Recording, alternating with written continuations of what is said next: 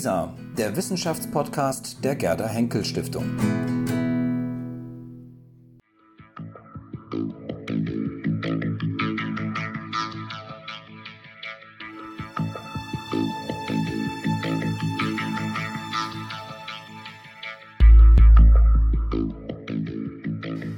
Jill in the house of Beck Verlag for a talk with us. Thank you very much for this great opportunity. You have a lot of appointments. You have a tour through Germany. And um, I've heard you, this is the last day you have in Germany tomorrow. It is, that's right, yeah. yeah. Well, but it's lovely to speak with you. Um, your book has been reviewed a lot in Germany. All articles are full of praise and um, they write enthusiastically about your book. Um, okay, I, I see the question is difficult now, but is this astonishing to you?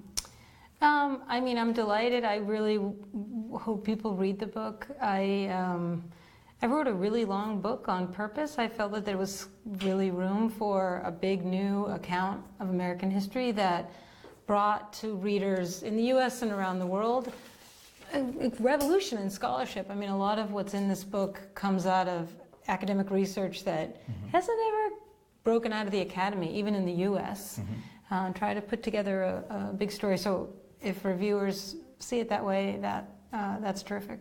They do. Let's start with your book, and I would like to start with your final chapter, which is called, or which you have titled, "America Disrupted." Um, this title is, or this uh, chapter is, um, to me, a description and analysis of the last decade. Um, you reflect the Obama administration, the presidency of Trump, um, the media, which is converting more to conservative. Um, um, the technology and social media, all sorts of communication. Um, by reading this, um, I got the impression that not only something um, has been disrupted, um, it's more that um, something has or had been damaged, is destroyed, or mm-hmm. is out of order. this sounds to me like a requiem on the United States. Mm. Was it your intention? Mm. to write something like a requiem, mm-hmm. or are you so disillusioned about your country? I'm not that disillusioned. No, it was it was by far the hardest chapter to write. You know, as a historian, the distant past is always easier. Mm-hmm. We have had a lot of time to think about it. The events in the last chapter, which begin uh, with the attacks on, in the United States on September 11th in 2001, and then end um, on election day in 2016, so it's just 15 years. Um, it's the only part of the book that you know, I lived through as an adult mm-hmm. and still thinking about as a citizen and, you know, as a person. And we, the, the book is organized chronologically, mm-hmm. but it's also thematic. So when I sat down and I realized that that was going to be the years I had to cover in the final chapter, which was not my original plan. Originally, I was going to end with Barack Obama's inauguration in 2009. So then I thought about what what is the theme that ties to, those are the two endpoints, mm-hmm. 9 mm-hmm. 11 and the election of Donald Trump, what is the theme? Uh, and I came up with the theme of disruption uh, because disruption, in the sense of, um, we talk about it in technology, uh, a disruptive technology is one that upends an entire industry. Uh, so, you know, you have the journalism industry, and then mm-hmm. suddenly you have Facebook and it's very newspapers go out of business because uh, it's a completely different. It's not a new newspaper. It's a disruptive technology that just you know it just eviscerates the whole industry. Um, terrorism is like that. Terrorism is a disruptive innovation in that sense. It, it rejects all the rules of international law mm-hmm. and any kind of sense of just conduct in warfare. I mean, to take civilian planes and crash them into you know civilian skyscrapers. Uh, so it begins with that that moment of disruption, and a lot of the chapter is about technological disruption.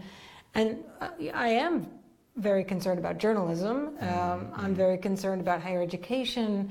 Uh, I'm very concerned about sources of authority, uh, sources of intellectual authority, arbiters of truth uh, that ha- are institutions like the courts that you know took thousands of years to come mm-hmm. to the state that they're, they're at. Uh, and then, you know, to, to, understand the Trump election as a very unusual election, as well as to, you know, it's very hard to think about it systematically. We still don't really know what that election was mm-hmm. about as a historian. So, so I, am not sure that it. Um, I think it has a, a sorrowful quality to it. It certainly begins with a tragedy and a terrible tragedy in the United States, you know, uh, was stricken by. Um, and it ends with perplexity, you mm-hmm. know, with a kind of a sense of confusion and bafflement and bewilderment at where exactly are we now? Mm-hmm. And that was a really hard place to end a book. You know, you want to have a nice ending for your reader. And that's why ending with Obama's inauguration would have just been like, ta da! Mm-hmm. And it's just like the end. You know, it, we know that there would be Fairy many chapters afterward, but at least you could say mm-hmm. something resolved here.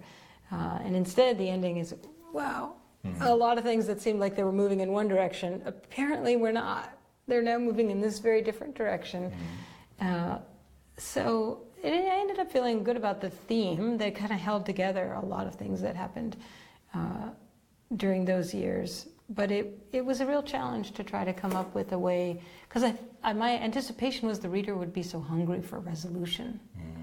You know, you read War and Peace, you want at the end, you know, it's mm-hmm. kind of epic, and you can't offer that in a history. Mm-hmm although you are an historian, you are uh, um, um, practicing science. Um, um, it's clear that you have a political standpoint in your book, and um, I would like to to ask you if um, if your book is to be understood as a book which is written in Trump times. to sharpen my question, Trump wants to make America great again. Do you want to make America liberal again? um, I would say that uh, the book. I mean, I am a person who has a political vantage, mm-hmm. but I worked really hard to not write an ideological or partisan account of the mm-hmm. United States. And in the U.S., one of the things that has been really gratifying about the reception of the book is that conservatives have have been very approving of the book, okay. uh, which is not to say that it's not recognizable that I am a a liberal in the sense that I believe in liberal democracy, mm-hmm. um, but I'm not. He's not wielding some progressive Democrat, you know, party position. Mm-hmm, mm-hmm. Uh, and my account of American history is very respectful to the history of conservative movements in the United States, and um, including evangelical Christianity, and during its conservative turn. Pays a lot. I pay a lot of attention to right. the history of conservatism, but absolutely, I'm concerned about liberalism. Mm-hmm. Um, not in the partisan sense of you know which political party is going to go forward. Our parties have become very partisan, but liberalism doesn't have anything to do with the party system really. Uh, so yeah, no, I am really concerned about, um,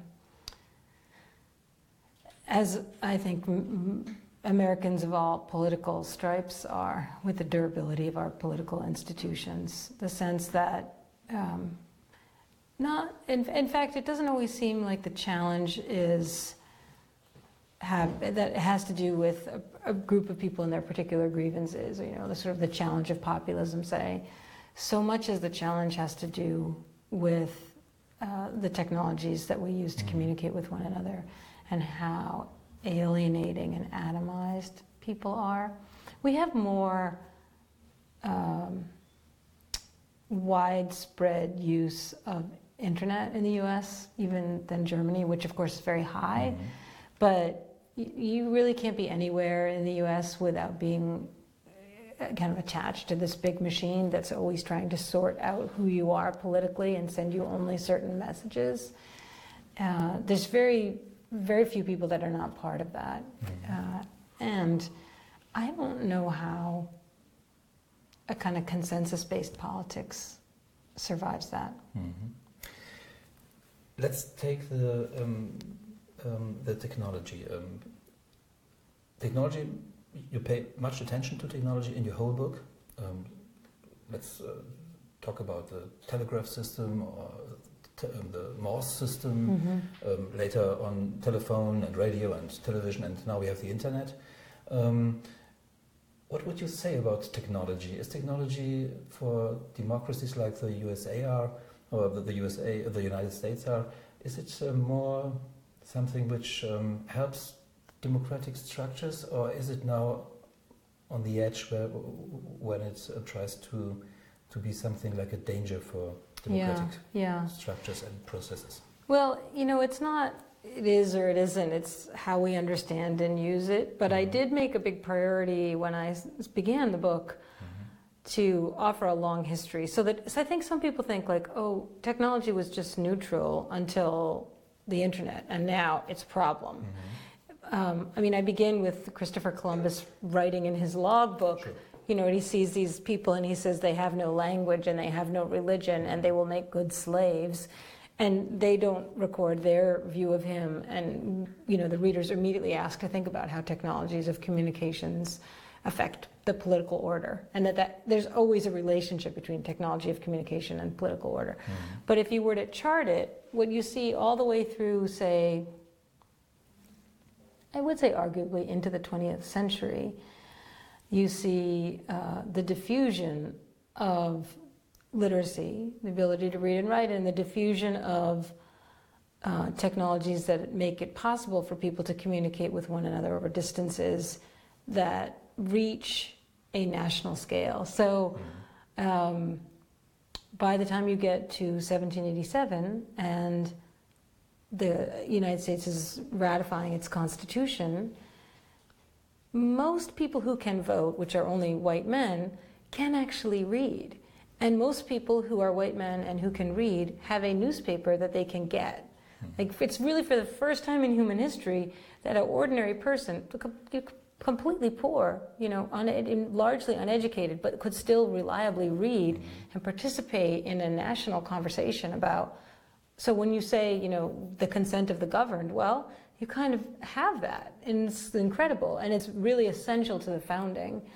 And in the 19th century, as uh, the ability to read grows and women are fighting to enter the electorate and uh, women and people of color are fighting to end slavery then there's a daily newspaper and there's more newspapers and this is kind of a tandem growth of like the rise of democracy and expansion of people's capacity to participate in government and the spread and diffusion of knowledge through technology and so it's all going up and in a kind of in a good way. And you get to the 20th century and things get rockier.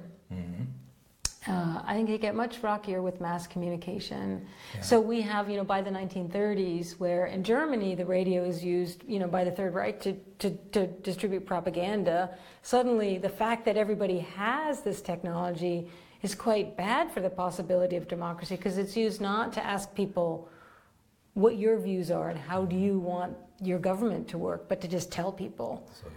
And um, there's a danger of that in the U.S. too, but there's by there's a response to that in the U.S., which is to kind of have these reforms of radio. So there's a challenge with some of the mass communications because mm-hmm. now the masses are all involved. Yeah. yeah.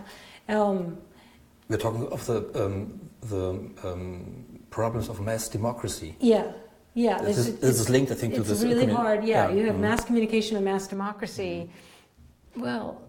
Well, that's not how the system was designed. So there's a there's yeah. a whole way it has to kind of adjust around that, mm. uh, and largely that's through the advertising industry. Well, political candidates will use mass advertising to try to persuade people, but also elected officials will use public opinion polls to try to understand what people think. So there's still some back and forth. Mm.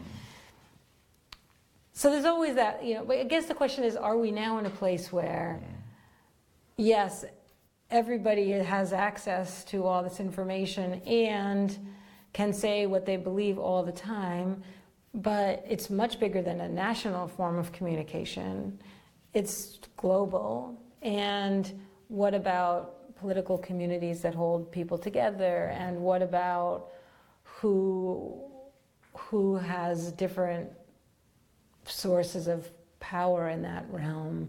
What's the role of money there when you can buy a YouTube ad campaign mm. and target it? You know, it's it's it's not unlike the crisis of mass communication and mass democracy, uh, but we're in the middle of the crisis. We're not by any means on the other side of it. Mm. And do you think that the internet or, or social media communication needs something like editoring? Um, do you think that the newspapers are, for example, a model how we could, um, how to regulate more communication yeah, to, yeah. to be not in this hate speech um, yeah. uh, um, context? I think that uh, different groups and different countries are experimenting with that to think Mhm. about how that can work. Uh, I don't have a brilliant plan, Mhm. and certainly our Congress has no plan for thinking through these problems. Mhm. And it's been, you know, I spend a lot of time in that last chapter explaining how Mhm. we got to this place, why the internet is not like, say, in the U.S. was not designed with a regulatory scheme like the radio. The radio has a whole, we, you know, to to broadcast on the radio in the United States, you need a license from the government. There are rules. You have to do a certain amount of your programming has to be public interest or Mhm. educational. Uh, you can't swear. Like there's rules, um, and there was no reason that same regime couldn't have tra- it moved from radio to TV, for instance. Mm. It could have moved from that realm to the internet, but a bunch of libertarians argued really forcefully that it shouldn't, and they won the argument. Mm. So I think it's important, and I spend some time laying that out because I think it's important to remember this isn't the internet that is preordained. Like, this isn't some God given internet or some natural internet. This is a political product of Mhm. political lobbying. Like, it looks this way and it acts this way because certain people wanted it to be a f- kind of essentially a form of anarchy. Mm. And it doesn't have to be. It's but it, how you get to a different place is is really hard, and it it um, you know very smart people have been thinking about this problem for a long time now, and I don't think there's been any particularly great Mm. solution so far. Mm. I mean, I as a historian, I'm really fascinated by how social media organizations. You know, largely young people who are really committed to the idea that the past doesn't matter and nobody knows anything better than they do. Um, you know, for a long time, Facebook would say, We're not a media company. We're a social media company. We just want people to connect and have fun with one another. We're not a media company. We therefore have no ethical rules whatsoever. We don't have any rules. We're not a media company. Well, actually, A, you are a media company. And B, maybe before you became one, you could have thought about that. Like, maybe you could have thought, like, the ethics of journalism took a really long time to develop. Mm. And what what an editor does at a good newspaper or a good radio station to kind of use judgment and standards to think about you know the effect that broadcasting something would have. I mean that's an incredible invention of civilization. Not this you know not for the sake of suppression but the standards that go into that thinking. Um, and to just say eh you know we can make money doing this other thing. Mm. i don't i'm not sure i completely understand what the conditions are uh, that led a whole generation of people to not care what they were doing. Mhm. When we are talking about the internet and the communication in social media, for example, we are talking about facts, about fake news, about news, about truth. And truth is the um, main theme of your book. Um, I would like to show it. Um, this is these truths. Um, I've heard this is not um, the title you have preferred for the book. is this right? I really like these truths. It wasn't what I was. I was originally going to call it. I'm very happy with the title, but for a long time when I was writing it, I called it American History from Beginning to mm-hmm. End, because I thought that was funny. But also, I thought I wanted it to be the kind of book that you would like to have, like you would like to own and have, because you, when you were puzzled about something, well, you knew you had this comprehensive book that didn't have everything in it, wasn't an encyclopedia, but did kind of complete a story.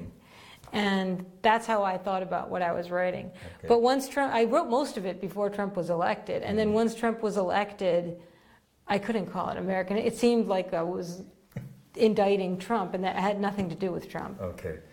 Um, reading your um, book and um, starting with the introduction, um, you write um, that um, your aim is to write a history of the American experiment.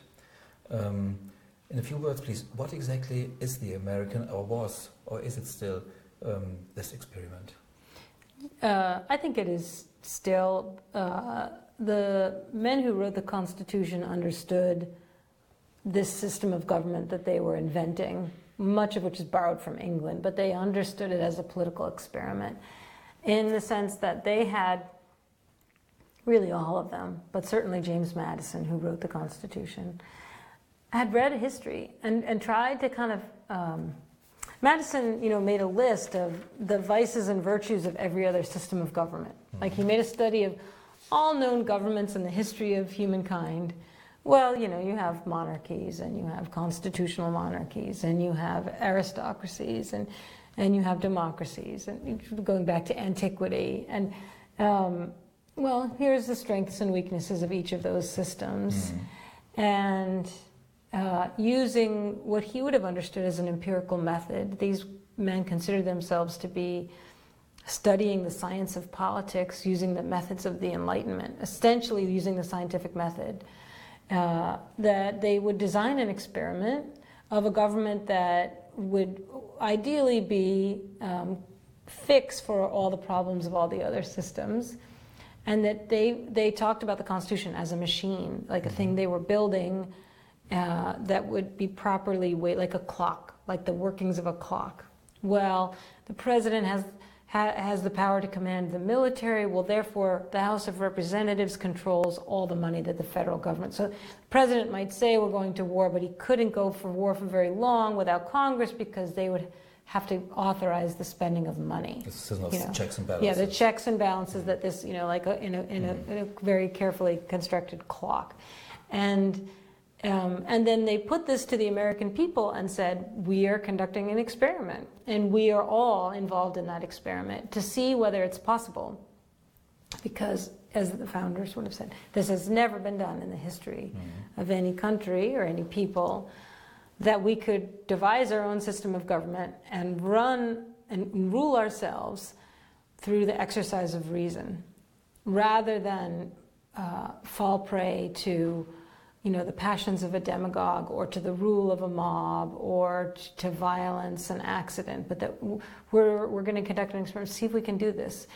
And they didn't really think it was going to last. Mm-hmm. You know, they, re- they thought there was no evidence of another written constitution that lasted, you know. That, and Thomas Jefferson famously said, well, because it's the consent of the governed, we'll have to do a new one every 20 years because the unborn can't. So we can't tell our children how they should govern themselves. It, if we really believe in the consent of the governed, we have to do it all the time. With every generation, we'll have to renew it. So they really didn't know how long it would last. Mm-hmm. Um, so I do think it is still an experiment. I mean, the Constitution has been amended many times.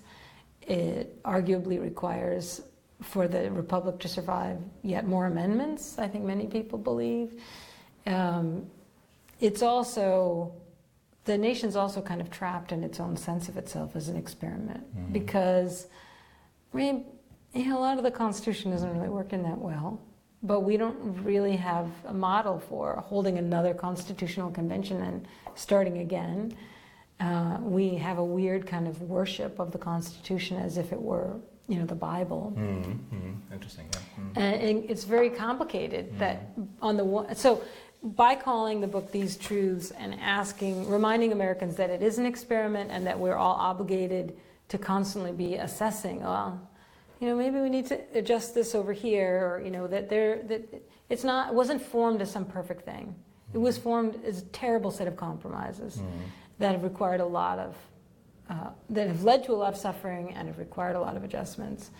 And to sort of, I was trying to instill a sense of renewal around yeah, you actually, it's probably gonna we're gonna do some stuff now. And this was very um, astonishing um, to me when I um, read your book. Um, the Constitution seems to be, how can I say this, very flexible. I mean, you can try to legitimize any extreme position and base your position on the Constitution. Mm-hmm. I mean, is this a problem that the that the Constitution has this flexibility that very extreme positions mm-hmm. um, always find a way or have a way to to base on this constitution, on the on amendments or on uh, certain articles. Um, um, I would like to remind you of the um, of the NRA, for example, or the slavery. Um, I mean, how is this possible? We are talking about a constitution which is um, uh, to be said to be one of the best, very liberal. Mm-hmm um, for human rights, freedom, liberty. Um, but on the other way, very extreme positions um, are able to use these constitutions mm-hmm. for their own purposes. Mm-hmm.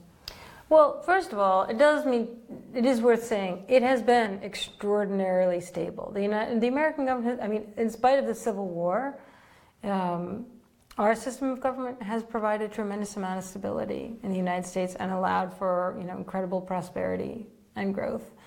Uh, and I think for uh, the extension of rights uh, at a at a at a rate that is extremely impressive mm-hmm. relative to many other countries, especially when you think about, you know, not um, not sort of the U.S. is against, say, France, but France and all of its colonial mm-hmm. uh, claims, right? Like if you think of that as France. Uh, so, and the things that the Constitution guarantees by way of rights are really important and have been really inspiring to people around the world. You know, our right to trial by jury, habeas corpus. Uh, these things are, you know, deeply important. That said, um, when you have a written constitution and people have political arguments, they have these fairly fierce arguments over just a matter of words. Mm. And things like, um, so we still don't really quite have national health care in the United States. And when Europe was adopting national health care, Germany first, but you know, starting in the 1880s, mm-hmm. um, with a wave of um, social welfare programs, unemployment insurance, old age insurance, and, and kind of healthcare insurance programs. Um, many Americans wanted to implement those programs, you know, in the 1880s, 1890s, 1900s, 1910s. And they kept running into the problem of the constitutionality of these. Be, Just because there's, you can't directly tax. Congress doesn't have the power to directly tax the people because the whole revolution was about taxation. Mm-hmm. So there's this, there's this there's this issue of a direct tax on individuals. All kinds of other ways to raise, raise revenues, but but those programs, those social welfare programs in Europe, were tax programs, and so there's all this effort to try to like, well, can we think about it differently, um, and then there's the question of the United States being convinced that these programs are un-American because they're German or then they're Russian or then they're Soviet or they're socialist or whoever is you know the enemy at mm-hmm. the time is the mm-hmm. person. This is the country that is really the origins of nationalized healthcare. Mm-hmm. Um, all the way down to when the Obama administration finally got a plan for a health care plan of sorts. It's not national health care like a European would recognize. Mm-hmm. Um, it went to the Supreme Court, and the Supreme Court allowed it under a part of the Constitution that, for most Americans, would seem to have nothing to do with this, under the Commerce Clause that regulates um, goods moving over state lines. It's like, well, okay, it's very counterintuitive, and it seems it's completely obscure. And the court could have gone the other way. Mm-hmm um, I think it, you know, lar- largely when those things go to the Supreme Court, it's just a political decision that mm. seems like a legal decision, but really is a political decision. So yeah, there's you know, on the whole though, um, you know, same-sex marriage was ruled constitutional, and and also banning same-sex marriage was ruled unconstitutional on the basis of the Fourteenth Amendment, which provides equal protection to all people and has been interpreted as meaning equal protection to all people regardless of sex. Therefore, you can't say it would be a discrimination against a man on the basis of his sex if you told him he couldn't marry a man. Mm-hmm. And that 14th Amendment had nothing to do with sex. When it was passed, it was passed. It was passed having to do with securing equal rights for freed slaves who are entering the population so they'd be, have full rights as citizens. But because we don't have an amendment to the Constitution that says anything about the equal rights by sex, that has to be the rule that we use. But it's the same rule that corporations use to say that they are guaranteed equal protection because they're people, because we have a legal idea that corporations are people. So it, it is, mm. there's a lot of, uh, we would call that jiggery pokery. Yeah, it's, um, okay. It's, it's kind of like cheating. Yeah, my impression was um, that the constitution has somehow a character which is which I would describe as quasi-religious, and um, reading or interpret, um, interpreting the um, Constitution is something like a Bible exegesis. Is mm-hmm. this the right uh, term? Exegesis. Exegesis. Exegesis. Yeah. yeah. yeah. Um, this is the impression I got. You, you, can find some words which fit and others which, which don't fit. And yeah, so broadly, there are two ways of thinking about the Constitution throughout American history. One is uh, it's a living document. It's always going to be changing. How we understand it is always going to be changing. It's great that it's very old, but we have to remember uh, they didn't know about automobiles or um, machine guns mm. or um, there's a lot of things they couldn't have anticipated, so we have to have a lot of flexibility in how we read the document. And then there's another way of reading the document, which is as it, as if it is scripture. And those two ways of reading the document map onto our political parties roughly. The reading it as if it's scripture is what conservatives are likely to do, and reading as if it should be interpreted as a living document mm-hmm. is what progressives do. And so it ends up just being a proxy battle. Uh, but it's it's an interesting. It there are there's there's claims to be made on both sides, but it is an interesting case when uh, the people that want to read it as if it's unchanging are called originalists because they look at the mm-hmm. origins mm-hmm. of the mm-hmm. document. Mm-hmm. Um, they say it's better to do that because uh, at least there's something to go to. And if you do what, um, uh, what progressives want to do, you're essentially admitting that the courts get to make laws. And in our system, courts don't make laws, they're only supposed to interpret the laws. Mm. So if you do that, originalists will say, then the courts are making the laws. So what, what the separation of powers is meaningless then. Mm. Uh, this is the only way for the legislature to make the laws, and this is kind of the will of the people. But of course, the Constitution was written at a time when pretty much nobody, except for a very small number of white men, could vote. So it doesn't actually represent the will of the people. Like even in 1787, it doesn't have democratic legitimacy. It has historical legitimacy, but doesn't have democratic legitimacy. Uh, and if you're trying to think about uh, a population that's very different from the population that was able to vote then, yeah. uh, I think it's a very strong argument that you have to rethink mm. the hmm. nature of the document. Um, let's come to the title again, The Truth. Um, this title refers to the uh, three truths or the three political ideas. Um, which um, USA was founded. And Jefferson um, has defined them as such uh, political equality, um, natural rights, and the sovereignty of the people. Um, does, in your opinion, the history of the United States confirm this, these truths? Or does um, history stand in contradiction to these truths? Hmm. Sadly, I think it does both. Mm-hmm. I mean, a lot of the book tries to explain where those ideas came from. Um, and it insists that those ideas come from political philosophers, people that Jefferson is reading, but they also come from the experience. Uh, they come from the protests of enslaved people and people whose land is being taken from them, who, can, you know, again and again and again ask Europeans and later Americans, like, by what right are you taking our land and our lives and our labor? And that that whole understanding of what we are endowed with as rights, um, our sovereignty and our quality and the, the consent of to, the right to consent to be governed, that those are all the very things that the Americans have denied Africans and Native mm-hmm. peoples is not an accident. They're the things that they have been thinking about very hard because those people have been saying, What are you doing? Mm-hmm. And that is really important to restore because it, it sends, I think it then, that sort of prehistory of those ideas helps the reader to see those ideas are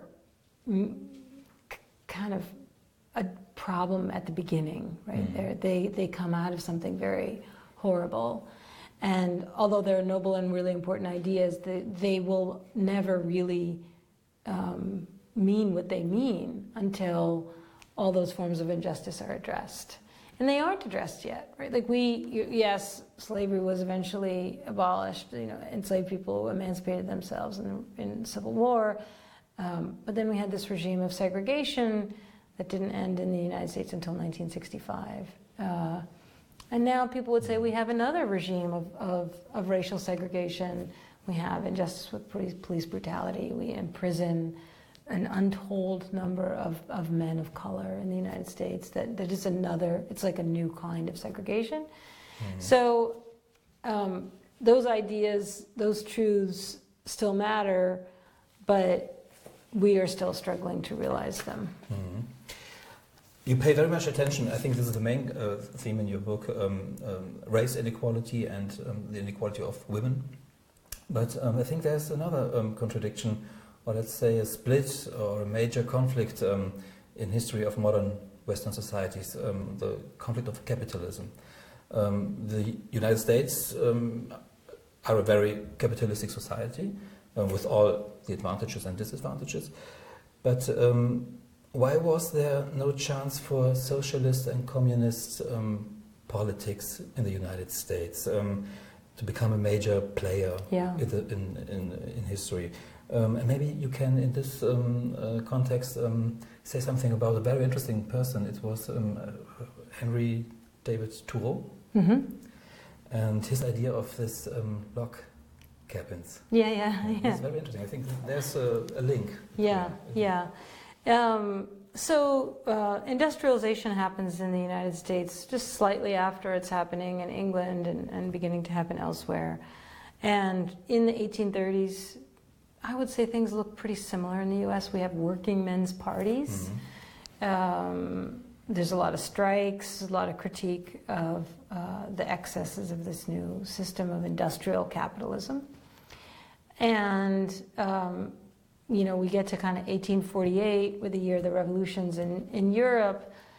And uh, by then, something's kind of turned a little bit different in the US already. One is in 1848, the United States acquires basically half of what was Mexico mm-hmm. at the mm-hmm. end of a war with Mexico and opens to white Americans those new lands for settlement. Mm-hmm. So in the United States, if you're working in a factory and you're miserable, it's very hard to move your family and be, you know, out to new land in the West but you can, and there's no shortage of land all through the 19th century. Mm-hmm. And commentators at the time say, you know, it's a safety valve, you know, like lets out the steam on a steam engine so it's not going to explode. That the discontented workers can always just quit. Mm-hmm. And they just, where are you going to go in England? If, you, if you, you, you, need to feed your family, you're living in Manchester, you got to work at this textile factory. There's that. Um, there's also the matter that um, you know, by 1860, 4 million African Americans are enslaved, providing completely free labor. And where there's a social critique of a system of labor, it's that that is the urgent case, right? That's the case that you know, if Karl Marx had been in the U.S., he would be fighting for that case, not for the liberation of factory workers. Mm. Um, so there's a lot of siphoning off of political energy that goes toward that case.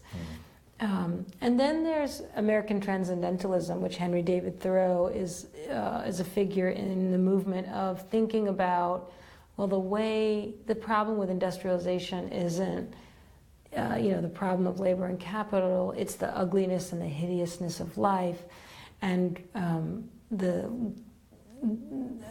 the separation from nature. You know, so he goes and builds this log cabin and lives in this mm-hmm. cabin, and you see that again and again and again. And we just need to go back. We find the wilderness. We'll go farm. If we grow our own food, we will be happy and we'll be good. And that that you see all over idealization the place. of nature. Idealization yeah. of nature. Yeah. Mm-hmm. So by the time you get to say the 1880s and 1890s, when you have a kind of fully developed socialism in Europe. In the US, there's a big move toward that um, through the unions, the railway unions. It's in particular the American Railway Union of Union of Railway Workers um, that then becomes the American. It's that union becomes the American Socialist Party. Mm-hmm. Um, but it doesn't. Uh, it doesn't really take hold. There still is a different vision of economic opportunity. There also the distance between the rich and the poor is just smaller in the United States. Um, so the critique is just just less compelling to a lot of people. Uh, I think the the appeal of socialism now in the United States, which I think is at the highest probably that it has ever been. Really? Yeah. Okay. Um, is partly to do with in you know, say a century ago, when a lot of people were, uh, was a previous height of socialism. Eugene Debs ran as a socialist for president, got, you know, millions of votes. Um, that was held in check by political reforms because progressives took over the government, Republicans and Democrats. Um, they busted up the big companies, these antitrust measures. Um, they expanded the franchise. They instituted a new system of electing, nominating presidential candidates. They passed a gradual federal income tax. They passed maximum hour, minimum wage laws. Like they did a lot of things that the socialists were campaigning on. They gave, women got the right to vote, which is another big socialist. So pretty much the whole list of things socialists wanted in the U.S. They, you know, were given to the American people by the people that they elected, who were not socialists. Mm-hmm. But right now, you know, in the U.S., at, at the end of the Cold War, um, there was such, among kind of like mega capitalists, such jubilation that communism had failed. Mm. That there was no longer really any check on capitalism. There was this sense of like, oh yeah, we won, we capitalists, we won, we can do whatever we want now. Mm. No one can say boo to us because we won. And the kind of unrestrained advanced finance capitalism from the 1990s to the present has been devastating for the whole world. you know, it's just it's devastating, and the widening inequality of income and uh, the just shenanigans, the thievery that leads to the 2008 financial collapse, the failure in the United States of our government to offer real remedy or rescue for people who suffered from that. Um, so it's it's just like a century ago where Eugene Debs was saying socialism, socialism, socialism, but the Democrats and the Republicans were like, okay, here's what we can do. Graduated federal income tax, we're going to close down these banks, we're going to have a federal reserve, we're going to regulate the banks, we're going to, you know, do all these things. And now, you know, Bernie Sanders saying socialism, socialism, socialism, and nothing. Like there's no response. There's no new regulatory regime. There's no new systematic way of thinking about taxation. I mean, if if this had meant we had, you know, uh, a new, a, a, better bailout program, different bankruptcy proceedings, college debt forgiveness, a carbon tax, like if these things were happening, Bernie Sanders would have no, nothing to stand on mm-hmm. uh, because socialism is, is instilled in a deep way not that appealing to many Americans. Mm-hmm. It's just that the socialist agenda is, is, is not being addressed by either of the parties. Mm. You have not a lot of um, figures in your book, um, which is really good to read. Um, but there are some figures uh, which uh, are very interesting and which um, link to this um, last question and what you said. Um, I said, I think it was in the 19, uh, 1828, the wealth in population. And you compare the figures of 1828 in New York, for example, one mm-hmm. oh, 40% of the mm-hmm. wealth. 35 years later, 1%, 50%, or 4%, 63% um, in 1828, and 4%, 80% in 1845. Mm-hmm. Um, these are figures which are very common and familiar to our times now. Mm-hmm. We, know this 1%. Yeah, yeah. Um, um, is this also a kind of truth in American history um, that in more than 200 years, um, another form of inequality or injustice um, has not been really improved. And um, um, you are not paying so much attention to this matter, or do mm-hmm. you in, in, your book? Mm-hmm. Yeah, no, I, it's true. It's I haven't really written an economic history. I I mention changes in the economy mm-hmm. and um, the kind of the wealth inequality structure here and there, but it's not the main theme of the book. Mm-hmm. That said, I think I, I, do spend a lot of time on the period uh, in the middle decades of the 20th century where um, the wealth gap was very narrow. Mm-hmm. Um, in the US, that really is um, between 1945 and 1975, say. And Trente Glorieuses. Yeah. yeah. And so for most Americans, that is the past. Like nobody remembers past that, mm. right? Like some people lived through that, and some most people didn't, but they know about that time. Mm. And so um, I think many Americans think that was the only like that. Every, like that's what history was like. Like mm. just uh, before recently, there was a big middle class, and it was possible to rise from poverty into the middle class. Like I think that's what most Americans think. That's the age when the idea of the American dream is discussed, and people celebrate that. Oh, well, the American dream is you can be pretty sure you'll do better than your parents, mm. and that was true during those decades. But as you know, as your list of numbers suggests, that was the exception that wasn't what it was. So mm-hmm. it's useful to say, like, well, why was that? What was going on then that made that possible? Uh, and mainly um, is the the GI Bill, um, which at the end of the war mm-hmm. gives basically to, to white men who served in the Second World War a full the benefits of a full national welfare state because they get a free edu- completely free college education completely free housing loans, zero interest mortgages on their homes. Um, they uh, they get a different kind of medical insurance than everybody else. Like they are able this whole, like my father. My father, you know, was the first person in his Italian family born in the U.S. Nobody had been to college. He fought in the war. He came back. Mm-hmm. He went to college for free. He bought a mm-hmm. house. Mm-hmm. He became a high school teacher. Entered the middle class from poverty and provided for my siblings to, you know, that. That was a federal aid program. That's what made that happen. And taxes were extremely high during those years, mm-hmm. um, and they could be high because the, the, economy was doing. The economy did really well. So um, it is important to think about. Um, you know why inequality was so high in the 19th century and into the 20th century, then so low, and now why it is rising again.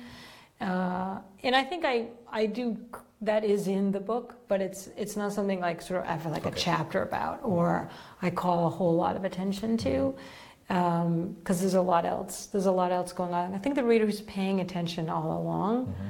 could can pull that out. You mentioned a lot of um, contradictions, and these contradictions um, in the uh, proclaimed truths um, um, lead me to my next point. Um, if these contradictions are so obvious um, to everyone, I talk about contradictions um, um in race matters, in um, gender matters, um, economic matters. the elite or the establishment of a society has one major task, I think. They have to reconcile or to, to, to, to solve these contradictions. And there's a very interesting social technique or engineering um, to which you pay a lot of attention. Um, it's the um, opinion polling mm-hmm. and the political or policy consulting. Mm-hmm.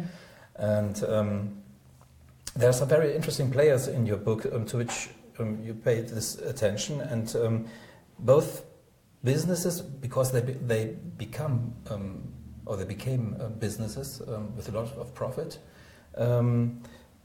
Uh, had, yeah, they, they had the power to invent opinions, to steer opinions, mm-hmm. to um, to uh, to collect people behind one idea, for example. Mm-hmm. Um, is this something which mass democracies, to come back to this term, um, mm. need? Yeah, I don't. I don't know. I'm not a political theorist, so I find that I find the work of political consultants to be fundamentally anti democratic because it's money driven. Mm. It means whoever has the most money wins the battle of ideas. And why we believe in liberal democracies and the freedom of speech is because we believe if someone says something that's true and someone says something that's not true, truth wins. Because hmm. in the end, truth will just win. Truth has better, you know. Benjamin Franklin liked to say, you know, uh, uh, uh, a, a, a, lie stands on um, two legs, but truth stands on 3 mm-hmm. Like it's just more solid.